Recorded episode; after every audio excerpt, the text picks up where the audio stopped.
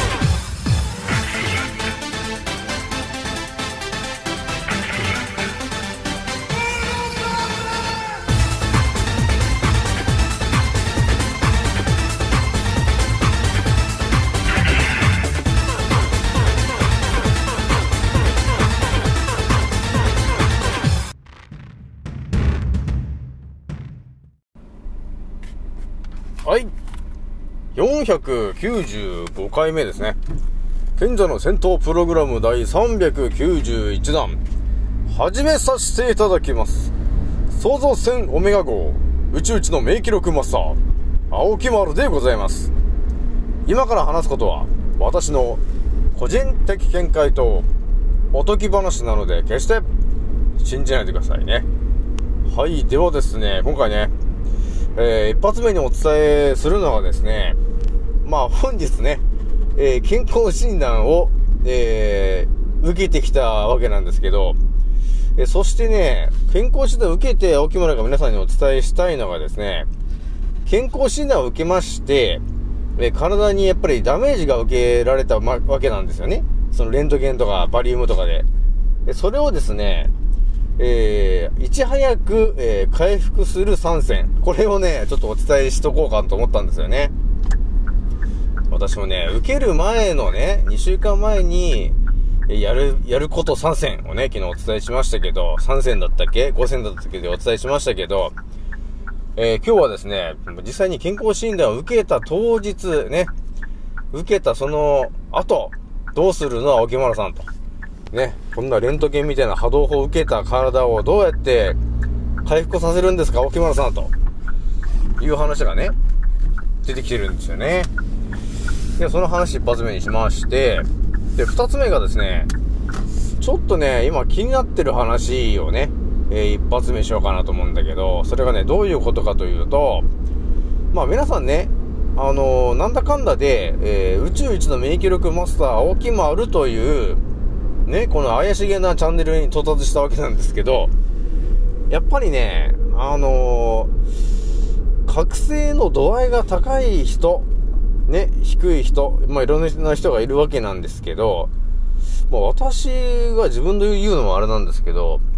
まあある程度ね、あのーレベル高くなってきてるんで、上級クラスかなと思ってますけども、今はね、やっぱり世の中で起きてることが、これが真実なんだか嘘なんだかっていうのがね、なかなかこう、見破れない人がいるじゃん。だそれによってこう悩んでるっていうことがあるんですけど、まあそういう人たちがね、えーまあ私に、えーどうなんですか、沖丸さんっていうのを聞いたときに、間違いなく即答してきてるなっていうところがあったんですよね。なので、二つ目に話するのはですね、え身の回りにいる、えー上級クラスのね、覚醒した上級クラスを探せという話なんですよね。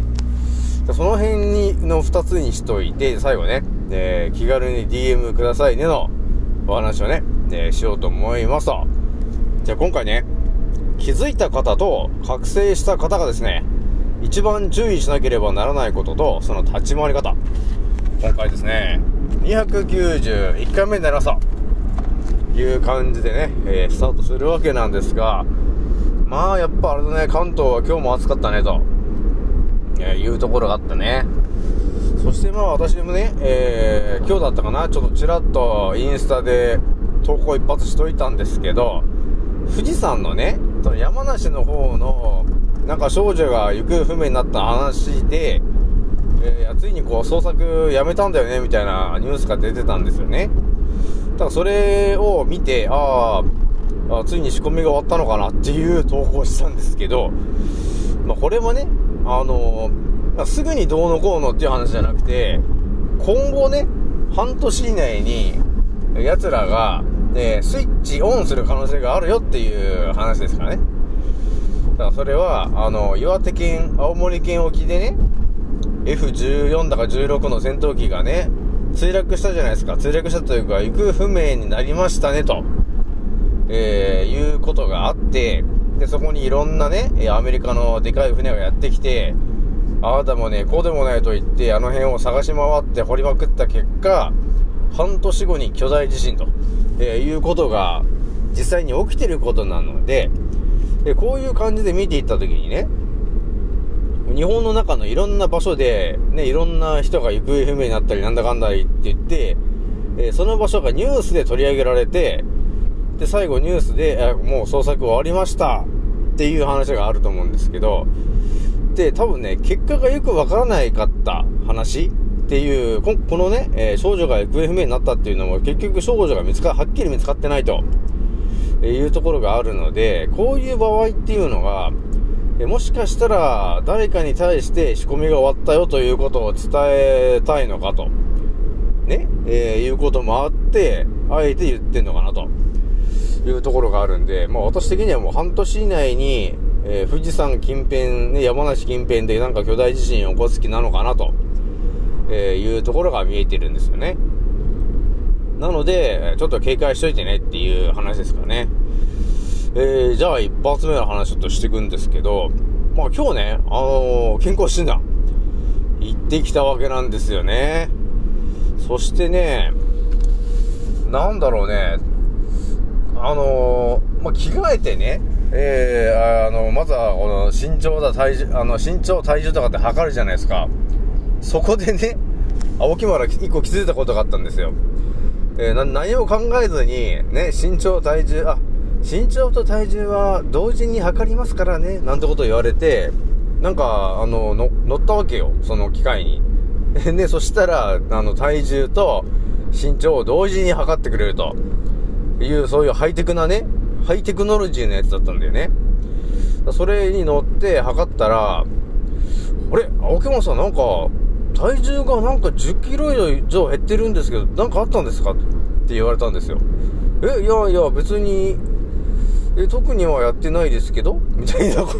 こ とがあり、そして、青木本さんなんか、身長が、身長が低くなってるんですけど、これは何かあったんですか？と。いや、それはなおかしいなと。じゃあね、もう一回測ってみますかみたいなこと言ってきたんですよね。で、その時気づいたのはね、あの、身長と体重同時に測りますよ、つって、え、ここにほら乗ってください。みたいなことを言ってきてね。それでやったわけなんだけど、なんかね、同時に測るとかって言われて、や、乗った時に、なんかちょっとこう、なんかこう頭を下げてね、なんか立ってたわけよ。そしたらこの首がなんか下の方向いてたから、その分なんか低くなっちゃってたんですよね。えー、ということがあったわけよ。だからいつもはこの数値なのに、なんで今日はこんなに低いんだろうっていうことがあったんですけど、この頭の位置がね、やけに下がってたんだよねと。角度が下だった。っていうことがあって、それでも身長がね、こう、1、2センチ変わっちゃうわけよ。っていうことがあるので、皆さんね。あるから、まずは皆さん、あの、身長測るときに、ちゃんとこう、首を伸ばすというかね、背筋を伸ばして、ちゃんと測んないと、えー、あれ？なんか身長下がってるぞと。低くなってるぞということがあるから、ちょっと気をつけてねと。いうことがあったんですよ。だからね、青木丸はね、体重と身長をですね、2回測ったんだね。うん。2回測ったらいつもの身長になって、で、なぜか、えー、2回目測った時の体重がさらに減ってるっていうね。2回、体重2回目測ると体重が減るんかなと。ね、よくわからないことが起きてたんですよね。まあ、そういうことがありまして、まず皆さんね、身長測るときは、ね、ちょっとあの、首をふわっとこう上に上げると、身長が、ね、数値的にはいい感じになるからね、皆さんね。これちょっと覚えておいてほしいな、というところがあったんですよね。じゃあちょっと、メインはね、皆さん、メインどころは、その、健康診断を受けて、えー、バリウムとかね、えー、あとは、えー、レントゲン、えそういうものを受けて、ちょっと内臓が、あの、ダメージを受けてると、えいうところがあるので、えそれをね、えいかにして早く回復させるかと、えいうところが、今回一発目で話したい話だったので、ちょっとじゃあ、その3選、ちょっとお伝えしていくんですけど、まずはね、やっぱりその、レントゲン。レントゲンを一発、ね、一発から二発、あの、波動砲みたいなね、ものを食らうわけなんですよ。あの、内臓に。ね。やってる時はね、なんかね、こう何もこう考えさせられないか、な、何も考えさせられないかのようにね、はい、ここにこう首を乗せて、はい、こう、肩をこうやって、はい、待っててください、みたいな。はい、息を吸って、みたいなね。なんだこりゃ、という感じで、波動砲をドーンとこう撃たれるんですけど、ね、それも波動砲を食らったかどうかもよくわからない感じで、はい、じゃあ次の方行ってくださいみたいなこと言われるんですね。こう流れ作業的な感じでね、次の方行かされるわけなんですけど、やっぱりね、その波動砲を受けた時に、やっぱりね、内臓がちょっとやっぱりダメージを受けてるんだよな、というところがね、あるわけなんですよ。やっぱり放射線というか、ちょ、ちょっと被爆してるみたいなね、そういうところがあるので、やっぱりちょっと若干細胞が弱ってると。えー、いうことがあるので、まずね、ちょっとやってほしいのは、今日はやっぱり全体的に健康診断をやった日っていうのはね、やっぱりこう、えー、細胞たちの、えー、細胞、細胞たちへのダメージが、えー、通常よりもでかい日なんだよね、と、えいうふうに思っていた、いただいた方がいいかな、というところがあるんですよね。なので、え健康診断を受けた日っていうのは、もう暖かいお風呂に入って、ちょっと早めに寝た方がいいかなというところがまずありますからね。だからそれはもう健康診断で受けたその波動砲のダメージであったり、えー、よくわからないバリウムと呼ばれてるね、あの、牛乳みたいなやつをね、飲ま、飲まされて、ね、あの、ぐるんぐるんぐるんぐるん回されてね、えー、あの、腸の、腸の方までそれ行っちゃってね、あのなんつう下剤みたいなの飲まされるじゃないですか。だそういうのもね、別に、普通ね、そんなことやらなくてもいいわけなんだけど、そういうことやるから、やっぱり体に負担っていうのは来てるわけよ。なので、ひとまず、えー、今日は、えー、体にダメージが来てるから、早く寝てくださいね、ということね、まずはね。まず一番、一発目はね。えー、で、二つ目なんですけど、で、やっぱり、えー、健康診断あるあるで言うとですね、えー、次にお伝えしとくのが、結局ね、えー、健康診断をやった時に、まあ、数値がある程度わかるものがあるじゃないですか。ね。そしたら先生にね、いや結構あれですねと、血糖値性が高いですねとかね、えー、何やかんやって、え、言われるっていうことがあるんですよね。え、なので、まあ、そういう方にはですね、私がね、あの、健康診断をやる、え2週、2週間前からやってほしい参戦的なこと言ってたと思うんですけど、あれっていうのが、結局、あの、もろにね、えー、結果に出ちゃうぐらいのことを昨日お伝えしてるわけなんですよね。なので、今回多分、なんか検査をして、ね、例えば尿検査でなんかち、あの、尿が赤っぽかったとかね、なんかそういうことがあった時に、これなんか結果やばそうだなと、ね、いうことがあったらですね、ぜひとも私が言ってるですね、えー、健康診断を受ける前の2週間からやってほしい参戦、ね、その辺を、えー、もう一回見てもらってもいいかなというところがね、あるなと思ったんだよね。で、その回復させる方の、えー、参戦の続きなんですけど、で、まずはね、早く寝ると、えいうことと、で、その細胞がね、えー、ダメージを受けてしまってるから、その細胞たちを早く回復させたいというふうなことがあるじゃないですか。なので、そこで見えてくるのが、要するに1日3食食べてしまうと、ね、回復する時間、それが減ってきちゃうからね。なので、朝ごはんは食べないでねっていう話をね、してると思うんですけど、ここで役立ってくるんですよね。だから健康診断を受けたやっぱりね、えー、1週間ぐらいは、えー、朝ごはんをあまりがっつり食べないでもらって、内臓がね、えー、回復するためには、え朝ごはんを食べないで、えだからおみお味噌汁とか果物、ね、それぐらいにしといてもらえると、え朝ごはんを食べなかった分、内臓の機能が回復していくと、えいう時間に当てられるということになるからね、皆さんね。えなので、えー自分の内臓を回復させるにはどうするかと、ね、いう感じで動いてもらえればいいからね、ということになりました。で、えーもう一つね、三つ目に言っときたいのはですね、結局の話で言うと、えー人間というものは、あのゼウスの思考でね、え考察した時に見えた話ですけど、人間というものは、究極まで考察したら、電気の力で動いてるよね、と。いや、いうところが見えてくるわけね。えーなので、えーこのゼウスの思考でね、えー考察した時に、えーまた今回見えてくる話なんですけど、電気で、えー我々生きてるということは、電気の流れが悪くなっていると、要するに病気になるよと、いうことがあるでしょだから電気の流れが良くないと病気になっちゃうし、電気の流れが良ければ、結局、電気の流れがスムーズなんで、病気になりにくいっていうことになるわけよ。そして、電気の流れがいいっていうことは、回復する力も早いということになるんですよね。だから、えー健康診断を受けた、えーその1週間ぐらいはですね、やっぱり体がダメージを受けているということがあるので、それを回復させたいと。えーだから早く寝てくださいよと。そして朝ごはんを食べないでねと。で、あともう一つお伝えしておきたいのが、電気が流れるスピードを上げてほしいんだよね、ということなんですよ。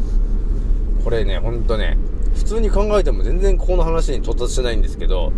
まあ、ゼウスの話で、ゼウスの、ね、思考で見たときにね、まあ、生き物は全て電気で動いてるよということが分かってしまったときに、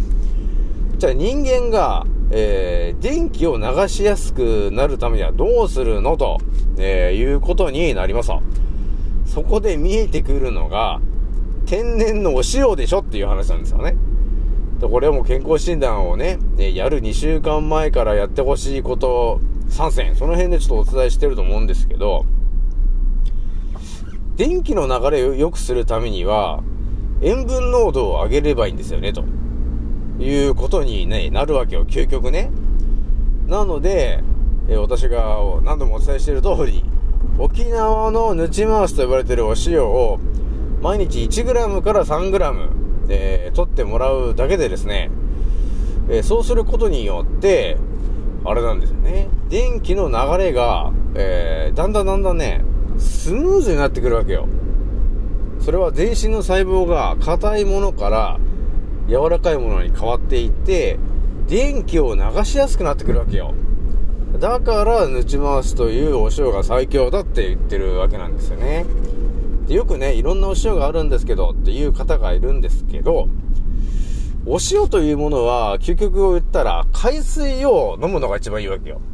究極を言ったらね、海水が一番バランスが取れた塩なんで、海水を取ればいいんですけど、なかなかね、えー海が近くにもないし、海のまあ汚れっていうのもありますから、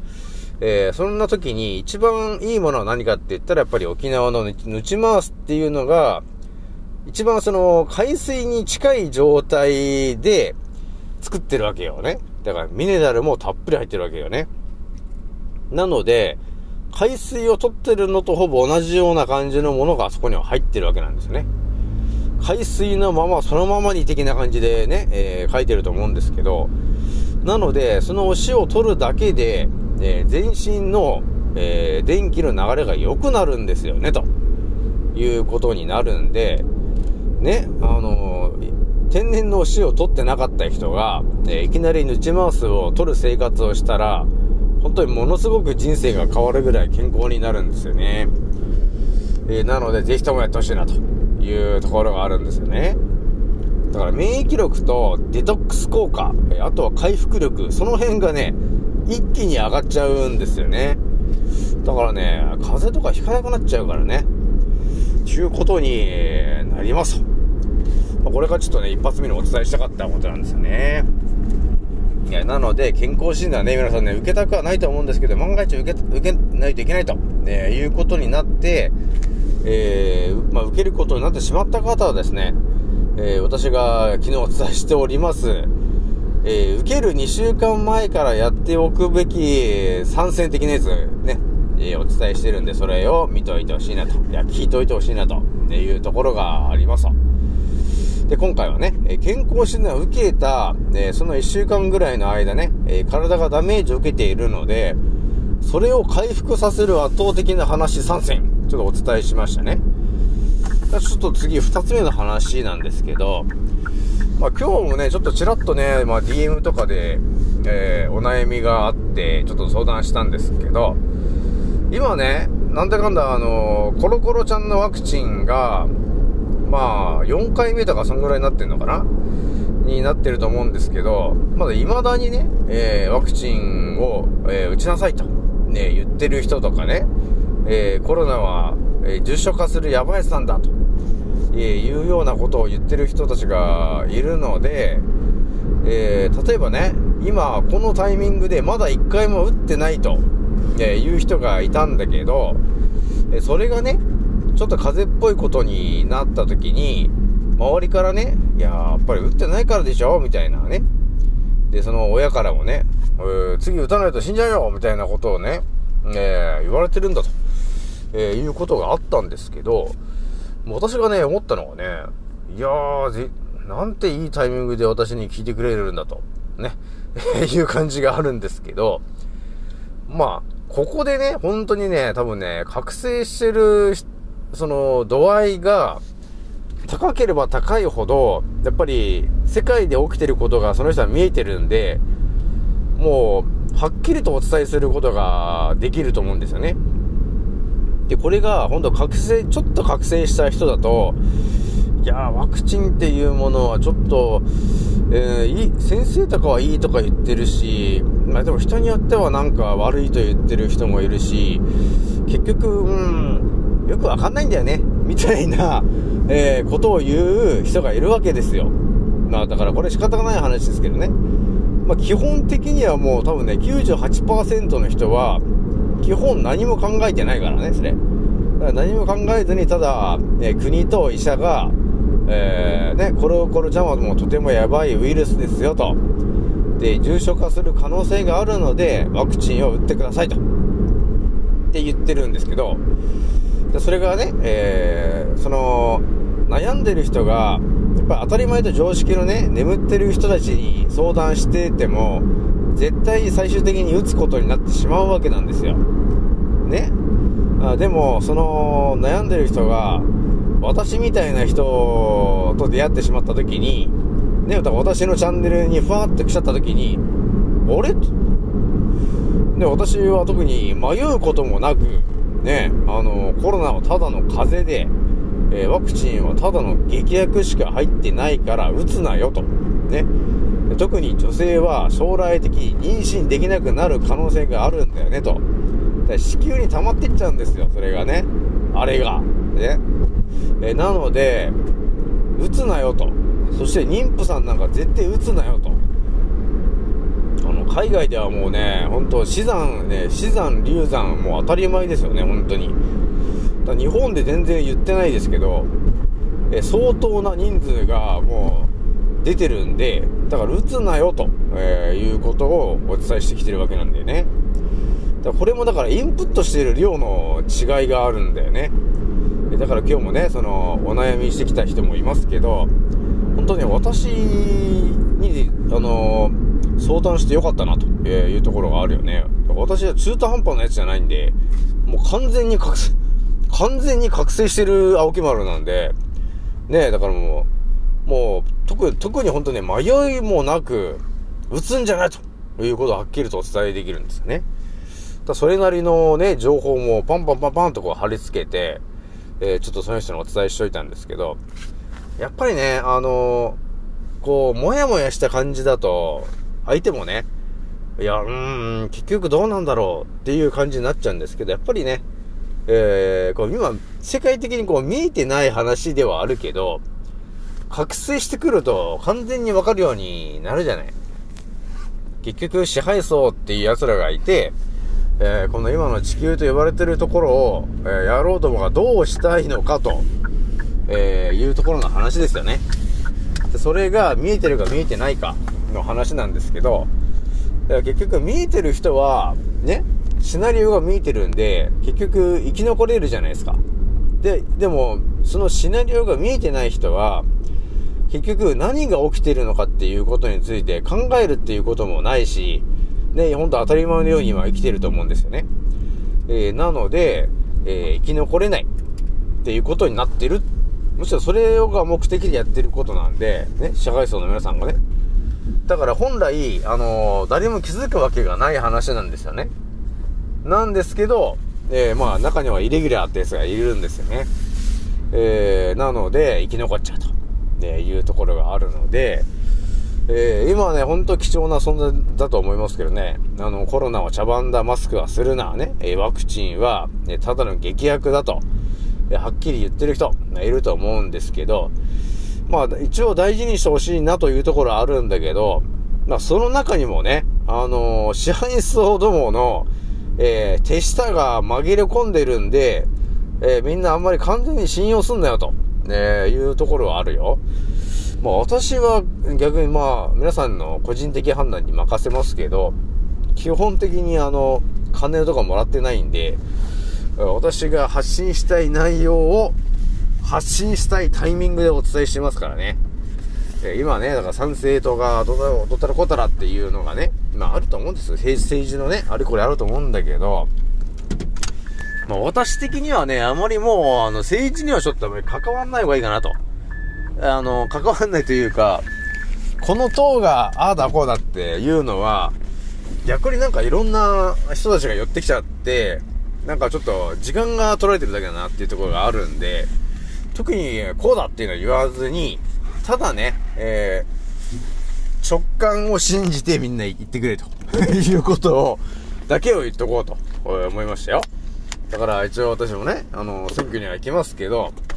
えー、皆さんがもう直球で、えー、ここだと、え思うところに行ってもらえればいいからねと。まあ、覚醒してくると、だんだんもう分かってくるじゃん、結局ね。結局、ほん、結局本当分かってきてるのって、今の自民党の野郎どもに任してると、ただ、ストレートに、ね、あのー、ニューワールドオーダーに行くってだけじゃん、結局。そこじゃん結局ね。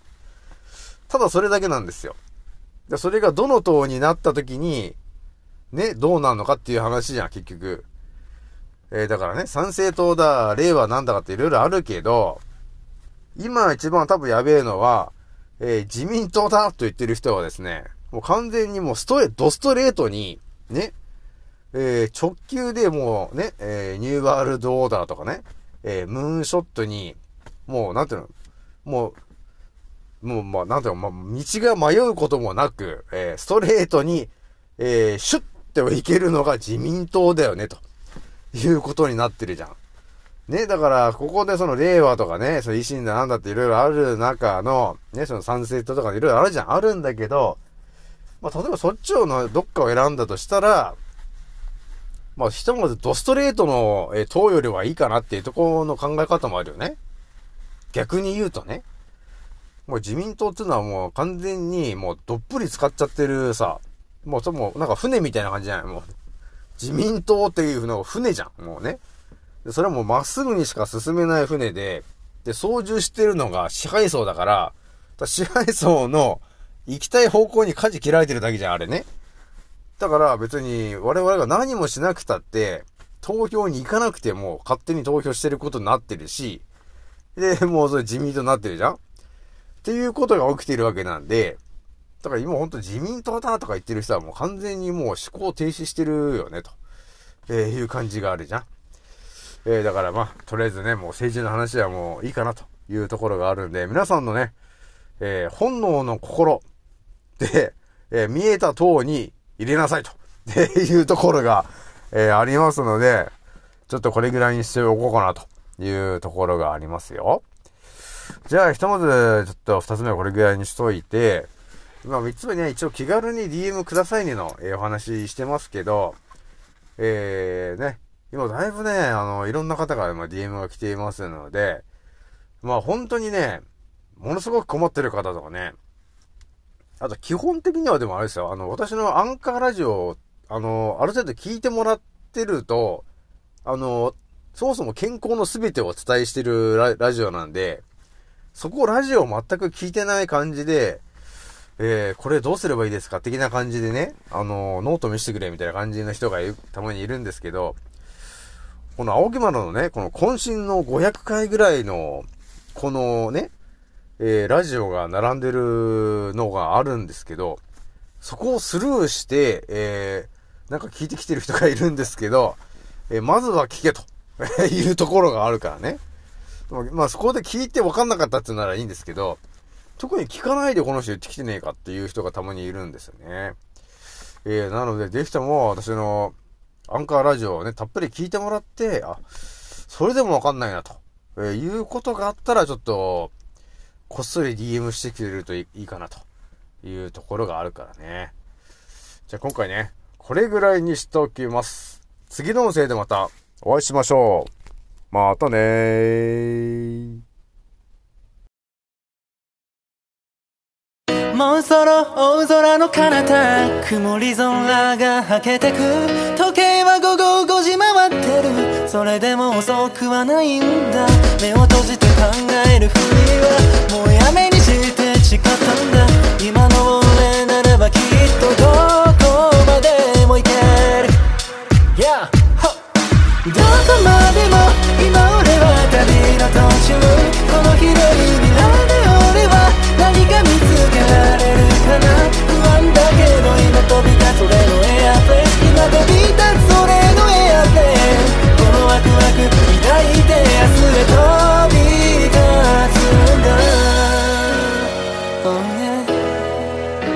いざ着陸させる俺はまるでパイロット Yeah どこにでもある。小さなしがらみに振り回されている未だに右左左右気にしないように生きる。だってライフは一回きりなのにまた誰かが噂話噂話そんなくだらない時間使ってなら俺らは速攻動紹介で境界線越えて言う。あげること。さながらジャンボジェット。目的地は世界の観光名所ミスト匠ミ11のフォーメーションで全国の少年少女にも証明でしょ常にメンターをモデリング夢見せるためライム乗せるビースならこそビールの谷間の上昇気流に乗っかってどんどん引く一人一人に委ねられたストーリー誰とも比べられない苦労しいつか還元するホーミーズだから今は小さな場所と飛びしゆのみ。どこまでも